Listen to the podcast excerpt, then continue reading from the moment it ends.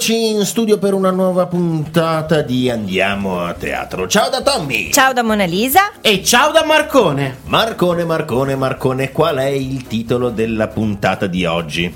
Oggi il titolo è Jack e il fagiolo magico. Wow, Jack e il fagiolo magico. Beh, sarà una puntata un po' speciale, sì, perché vi parleremo dell'autore per pochissimo, e poi vi parleremo della trama per pochissimo, e poi vi parleremo un sacco di fagioli.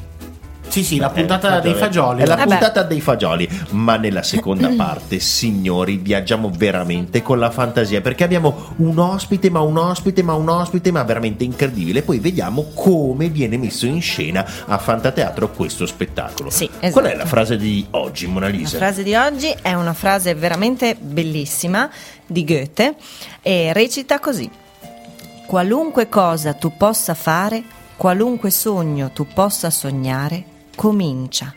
L'audacia reca in sé genialità, magia e forza. Comincia ora. Bello. Bella, vero? Comincia ora. ma- Comincia ora. Audacia, audacia. La- l'audacia comincia, mi piace. Bisogna subito, subito, sì, Subito, iniziare. bisogna iniziare. È inutile iniziare. dire, guarda, magari settimana prossima. No. Già adesso, già adesso. Signori, scritto e diretto da Sandra Bertuzzi, scene di Federico Zuntini, costumi di atelier di Fantateatro. Sì, Jack e il fagiolo magico, o meglio Jack e la pianta di fagioli, è un racconto popolare inglese diffusosi in Gran Bretagna e negli Stati Uniti.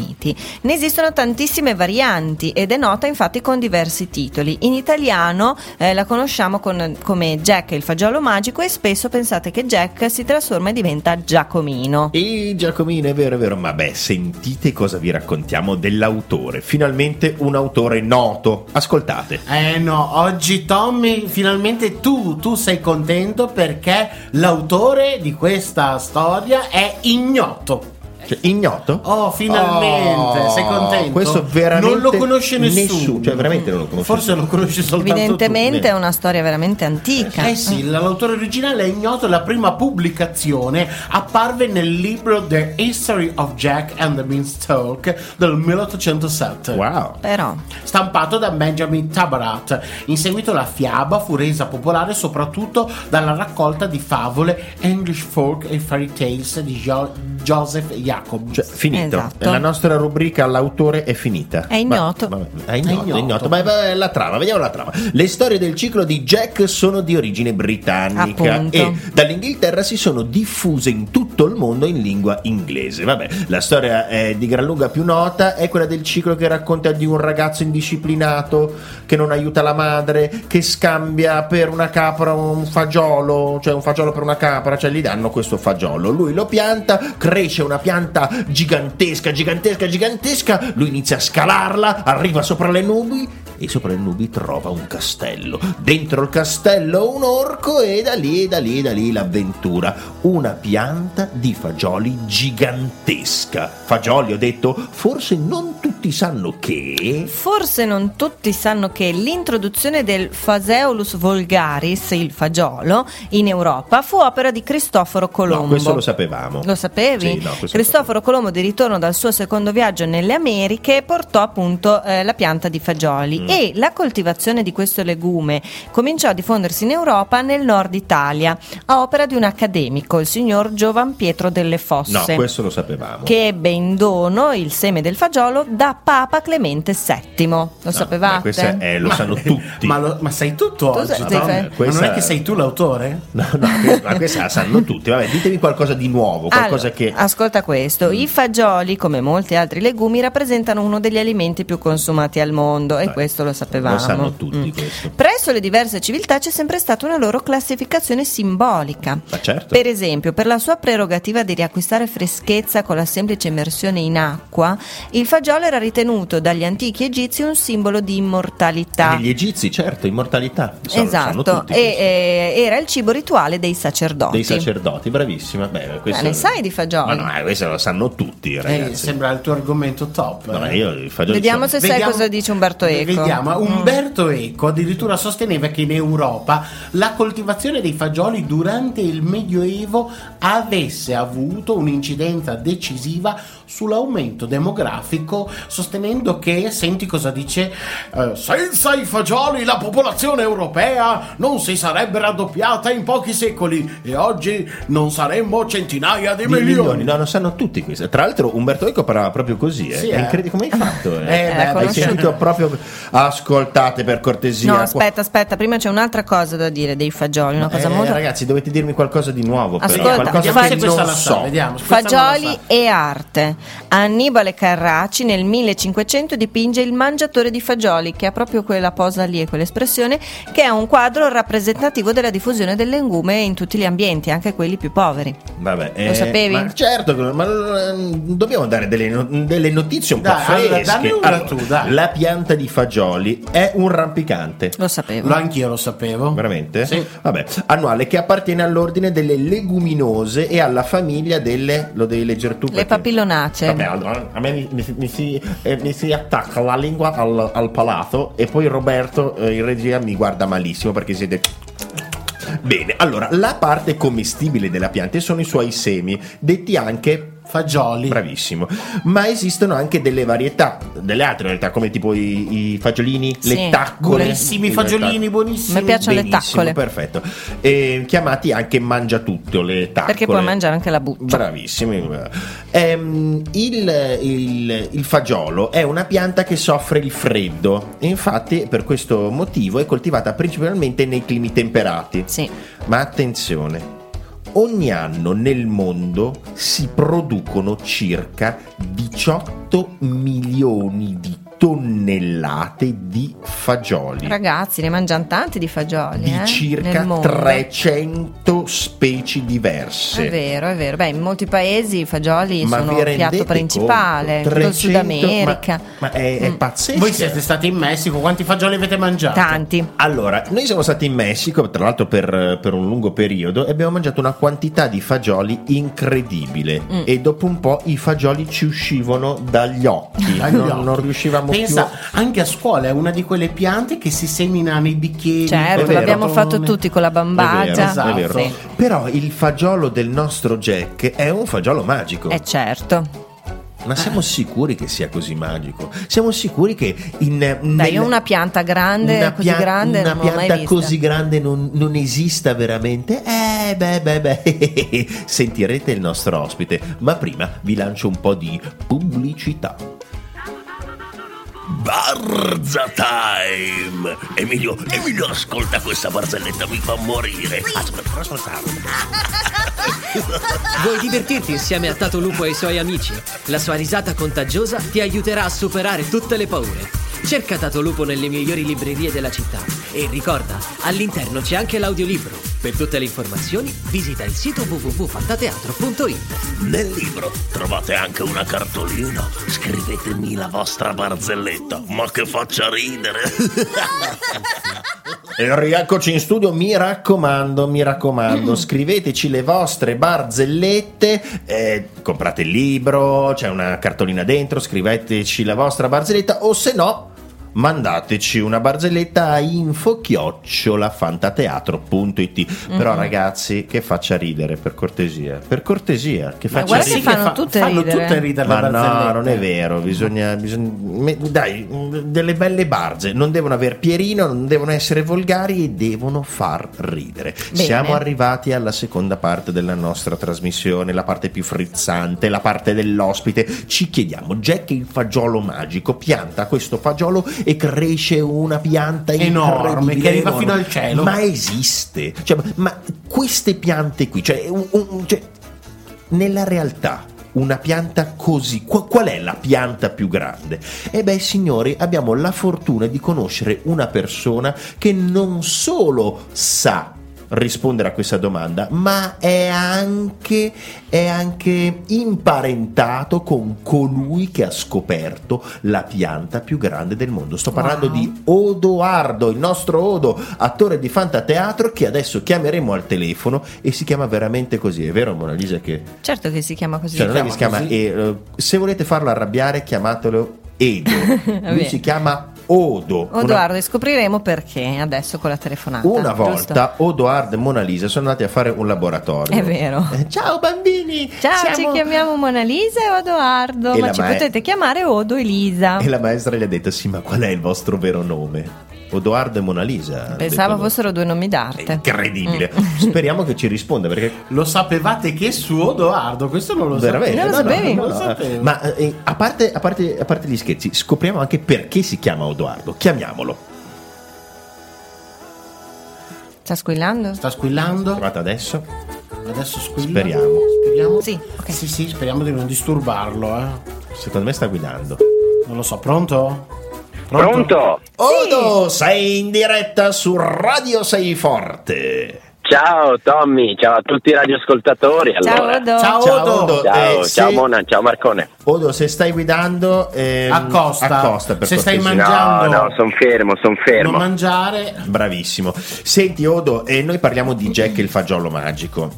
Ora, eh, noi ti dobbiamo fare delle domande, vecchio mio, perché, perché tu sei imparentato con una persona che, ma insomma, raccontaci tu, perché Sì. è, veramente, è veramente una storia incredibile. Cioè, Sì. oggi facciamo un viaggio, un viaggio nel tempo, nella storia, nella botanica, nella letteratura. Odo, vai. Sì, dici un po' Odo, eh, chi era il tuo trisavolo?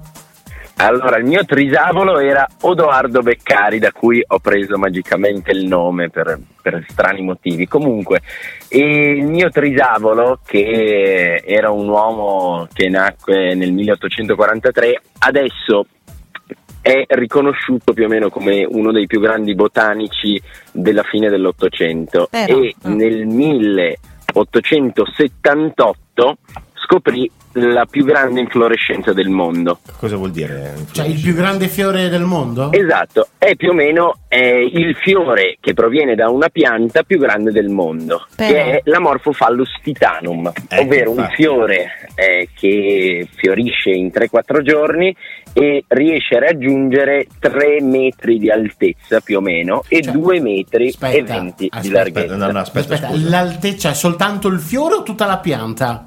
No, no, soltanto il fiore, soltanto il, il bulbo del fiore. Mamma mia. Puoi ripetere l'altezza, scusa? 3 metri di altezza. 3 metri di altezza. E larghezza e larghezza? larghezza fino a 2 metri e 20 Ragazzi, e poi ci sto anch'io. l'altra cosa assurda eh, che vi devo raccontare è che questo fiore la, la sua fioritura è in tre giorni quindi è quasi a vista d'occhio si vede crescere da nulla da un 10 centimetri a 3 metri in 3-4 giorni Però, Ma che è bello. incredibile. Vabbè, e, e ogni anno lui fiorisce, giusto? e ogni anno lui fiorisce poi ci sono dei posti dove la fioritura viene provocata Eh, come il Kew dove? Garden di Londra per esempio che è l'orto botanico londinese Eh, lì dove Odoardo Beccari ha studiato, ha conosciuto studiosi come Darwin, come Hooker ehm, e dove è stato per parecchio tempo, lì conservano dei semi del fiore che fanno spuntare a ripetizione, quindi si può vedere tutto l'anno Beh, nelle sue fasi della fioritura. Questo, eh, questo tuo trisavolo, come lo ha scoperto questo fiore? Allora, questo mio trisavolo che fece una cosa mh, parecchio strana per l'epoca, anzi parecchio difficoltosa, nel 1865 fece la prima spedizione per andare nel Borneo. Ma da- 1860. Tipo Indiana Jones Eh praticamente. sì, era un Tipo Indiana avventuriero Jones, lui. più o meno era- tipo era un avventuriero prima di essere un botanico, soltanto che aveva la passione per le piante, quindi fece questo viaggio nel 1865 che voleva ancora dire circumnavigare tutta l'Africa per arrivare in Malesia Mamma e nel. Borneo, quindi nel sud-est asiatico. Lì lui iniziò a fare le prime scoperte e capì che eh, era una fonte inesauribile di, di conoscenza che l'Occidente ancora non, non poteva avere. E anni e anni di viaggi e poi, come vi ho detto, nel 78 ha scoperto la Morphophallus titanum che più o meno l'ha reso noto al mondo in quel momento. Ecco, Cioè, questo fiore Il tuo ha un- trisavolo ha scoperto il fiore più grande del mondo Mm. di sempre e mm, ha Esatto. fatto un- è andato nel Borno nel 1800 l'ha portato ma è, è una storia incredibile Odo è abbastanza credibile anche perché Tommy è, è legata eh, ed è la cosa che mi affascina di più, è, è legata a una parte di storia molto interessante ed è anche legata a una parte di letteratura. Infatti, perché tu mi hai parlato di Borneo, ma eh, noi, visto che lui è un avventuriero, cioè, eh, noi ci, ci, viene in mente, non so, Salgari, ci viene in mente Sandokan, delle cose assolutamente inventate, mentre lui le ha fatte veramente. Non ha nessun esatto, nesso, esatto, immagino, questo, con questo. Salgari e, e con... eh, no? Devi, devi sapere che c'è un, un giornalista che si chiama Paolo Ciampi che ha scritto due libri fra Sì. le connessioni che esistono fra Odoardo Beccari e Salgari. Ma allora vedi che E- ci sono le connessioni. È certo che ci sono le connessioni. Odoardo Beccari ha scritto un libro che dovete sapere che in Malesia e nel sud-est asiatico è molto più famoso dei libri di Salgari, che si chiama Nelle foreste di Borneo. Ed è il racconto del suo viaggio che ha fatto nelle foreste di Borneo durante quegli anni. Lui, dovete sapere, partì per la prima spedizione con il Rajah del Sarawak, che guarda caso era James Brooke, che è il cattivo di Sandokan. Ma ti rendi conto? È incredibile. E lui partì con lui e con suo figlio Charles Brooke e con loro fece le prime spedizioni. Eh. E si dice almeno la, la cosa è che più o meno, infatti il titolo del libro di questo giornalista che, che vi dicevo è Gli occhi di Salgari sono quelli di Odoardo Beccari, perché Odoardo Beccari fece questi viaggi e furono anche parecchio avventurosi. Questo suo libro Nelle foreste di Borneo spiega come i pericoli, prima di tutto quello di confrontarsi con i pirati, ehm, che era la, la ciurma che si ammutinava, quindi doveva pagare i pirati più della ciurma per poter andare avanti e poter, eh, e poter tenere in salva la vita, arrivare in queste foreste dove la maggior parte de- del- della ciurma moriva di malaria. Eh, certo. E- Quindi è tutto vero quello no, che è si tutto legge. vero, ma non solo, ma Marcone capisci che Salgari ha preso spunto, forse anche più che spunto dai viaggi fatti veramente dal trisavolo di Odo, cioè il nostro Eh. Sandokan eh, nasce da lì, o no? Sì, sì, c'è anche un po' di barba uguale, anche un po' burbero come era burbero caratterialmente il mio trisavolo. Però allo stesso modo, l'altra cosa interessante è che Salgari non è mai andato in nave. Il viaggio più lungo che ha fatto è stato da Venezia ad Ancona. Cioè lui non si è mai mosso. Cioè, Lui non si è mai si è praticamente mosso solo con la quindi- fantasia e attraverso Esatto. i, i- i diari di- del tuo trisavolo.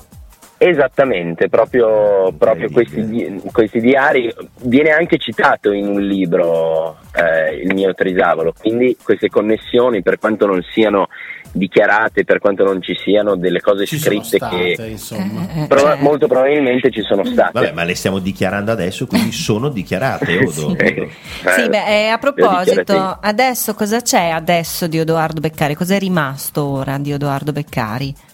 Allora, adesso di Edoardo Beccari è rimasta la sua casa che è a Firenze, che è il castello di Bisarno, dove ci sono, diciamo che c'è ancora una collezione eh, Di botanica piantine. di alcune piante abbastanza particolari e molto Ci, ci sono stato e posso confermare Ci tutto. sono due o tre piantine? Due o tre Sì, ce ne sono, sono due o tre piantine, centinaia. ma anche perché lui aveva questa passione, al di là de- della Morphophallos titanum, le sue più grandi scoperte sono avvenute eh, su- sulle palme, le descrizioni di palme e in casa noi abbiamo degli esemplari di palme molto particolari. Poi in questo giardino eh, c'è un, è praticamente un giardino di acclimatazione, ovvero che per esempio noi abbiamo delle, delle palme che crescerebbero in natura e fiorirebbero in natura a 4.000 metri d'altezza più o meno in Nepal.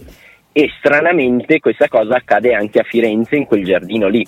Vabbè, ma. eh, Ma- do- Quindi non, eh, dobbiamo ci sono farci un documentario. perché- Odo, dobbiamo farci un documentario. Lo facciamo? Eh sì, un documentario è, è obbligatorio. Bisognerà iniziare col documentario. Io ho già scritto un piccolo monologo sui viaggi di, di Edoardo Beccari e è tutto, è tutto da scrivere, è tutto da raccontare. Odoardo Beccari. Mi piace, mi piace. e poi è rimasto il vino perché lui, come vi dicevo, Burbero è diventato direttore dell'orto botanico di Firenze, del Giardino dei Semplici, quando ha finito i suoi viaggi. Mhm. è, è durato pochissimo proprio perché non, non riusciva ad andare d'accordo con la gente e si è ritirato sul, ehm, sui colli senesi nel Chianti e ha dato vita a una delle aziende più antiche del Chianti classico che si chiama Vigna Vecchia ed era Den Chianti e lì rimane ancora l'azienda portata avanti Sono dai stato parenti anche col lì, suo nome col suo vino. assaggiato, buonissimo, buonissimo, eh. Perché mi sono Quindi- documentato anch'io, Vabbè, certo, eh, sono certo, andato certo, con Odoardo. Ma a proposito, Odoardo, hai, scritto- hai detto mh, poco fa che hai scritto un monologo sul, sul tuo trisavolo. E allora, Sì. eh, ma, ma come esprimi questa tua passione? Cioè, hai prodotto anche altre cose? Come. co- co- Allora, sì, diciamo, diciamo che il tutto parte da una voce narrante che è una, una vecchia zia eh, che ha 93 anni adesso, ma è ancora lucidissima, e lei riesce a raccontarmi, prima di tutto dal punto di vista familiare, sia dal punto di vista storico, abbastanza precisamente, sia il lato umano di Edoardo Beccari che è quello più istituzionalizzato, mettiamola Mhm. così. Lei conserva una marea di fotografie antiche eh, de- di fine Ottocento, ha, ha iniziato lei una documentazione di, di materiale d'archivio, sia di lettere di Edoardo Beccari. Io, io ho accesso a delle lettere che si scriveva con, con i Bruck eh, e con eh, Modigliani, con Giacomo Doria, che era un altro suo grande amico, un altro esploratore botanico genovese. E, e quindi da qui sta partendo un- una ricerca di materiale di archivio. E Quindi tu stai archiviando tutto quanto per poi usarlo un giorno per fare, che ne so, uno spettacolo, un libro, qualcosa. Esatto, per ora l'ho, l'ho già archiviato. Diciamo che c'è un, un libro che è in fase embrionale, che, che sta nascendo piano piano. Il monologo parte proprio dalle sue lettere e parte da- dal racconto di questa zia che si chiama Zia Nise, anche lei ha un nome particolare poi. E eh, quello che mi interessa è partire da, da un uomo così avventuroso guardarne la sua storia, guardare quello che ha lasciato dopo e come si è sviluppato all'interno della famiglia, all'interno della storia, la Beh, sua all'interno conoscenza. della storia del mondo, perché ha inventato, il, cioè ha inventato, ha scoperto il fiore più grande del mondo, ha prodotto vino, è- cioè è hai veramente un trisavolo che è un avventuriero, un personaggio veramente incredibile. Faremo uno special su Edoardo Beccari. Sì, se sei- sarebbe se- molto bello. E tu sarai qui con noi, va bene Odo? Volentierissimo. Ti diamo un grande abbraccio e ti salutiamo. Grazie Odo! Un abbraccio a voi, ciao, ciao, Odo, a grazie tutti. ciao, mille. ottimo! Ottimo! Ottima. Odo. Che bello, ragazzi. Beh, vabbè, ragazzi, incredibile.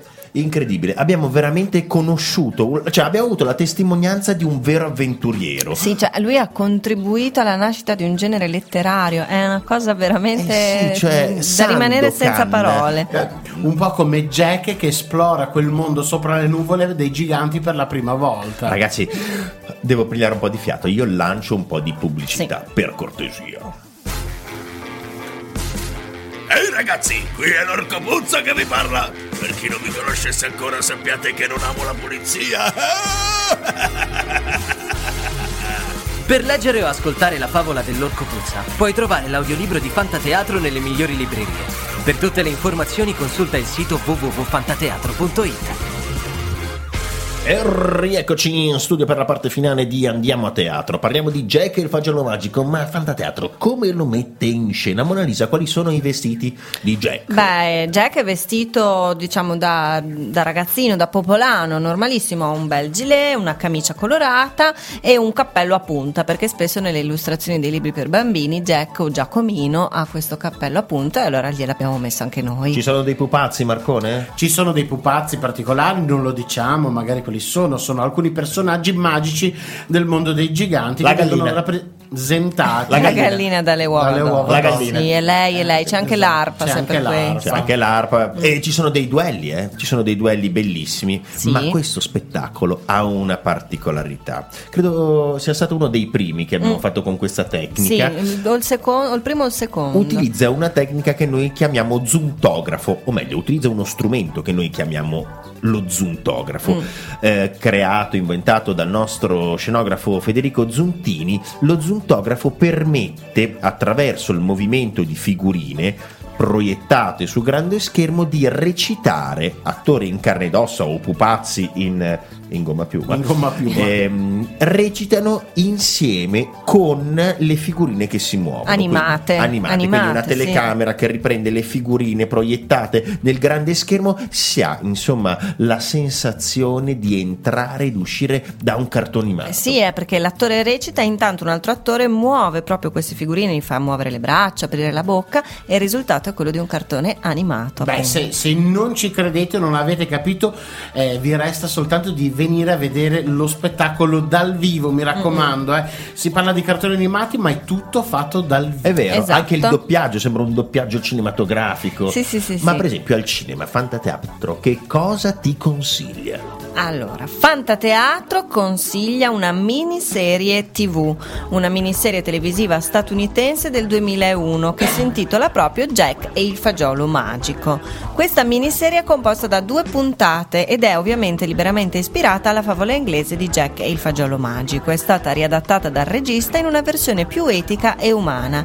Infatti eh, convivono in un mondo fantastico umani e giganti e i giganti sono legati alle mitologie di varie culture, la cultura ebrea, la, bud- la cultura buddista e la cultura del nord Europa. Jack e il fagiolo magico del 2001. Bello, bello, un tema che mi piace un sacco. Bellissimo. I gigantoni, il- lo scalare, eh, le piante, arrivare nel cielo, che cosa c'è oltre le nuvole. Vi siete mai persi a pensare che cosa c'è oltre le Un nuvole? altro mondo. Eh sì, un altro mondo. Ma signori, il tempo per parlare di Jack è scaduto. Il nostro viaggio in compagnia di Jack si conclude qui, ma noi ci diamo appuntamento alla prossima puntata. Certo, salutiamo anche oggi Roberto, Chiara, Marco, Odoardo che oltre che averci aiutato nella parte tecnica abbiamo anche avuto l'onore di intervistare, ci ha raccontato tantissime cose bellissime sul suo trisavolo Odoardo Beccari. Signori, noi ci vediamo a teatro. Ciao!